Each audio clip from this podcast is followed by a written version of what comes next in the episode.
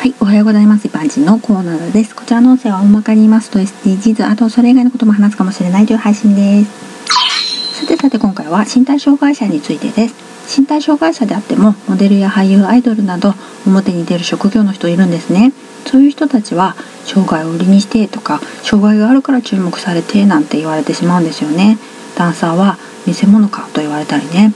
昔障害者は見せ物小屋で実際見せ物になってたからね。見せ物小屋私は実際見たことはないけれど映画とかで見たことはあります。そういうあえて見せ物になるっていうのは昔のことであってそれで稼いで生きるしかなかった人もいたんだろうね。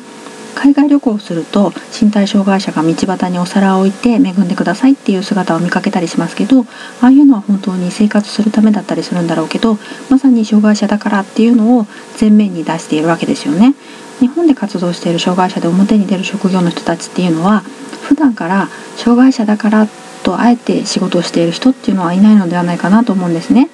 例えば障害者枠のイベントで障害者として出演することはあってもむしろそう思われたくないというか健常者と変わらず見てほしいと思ってると思うんですね。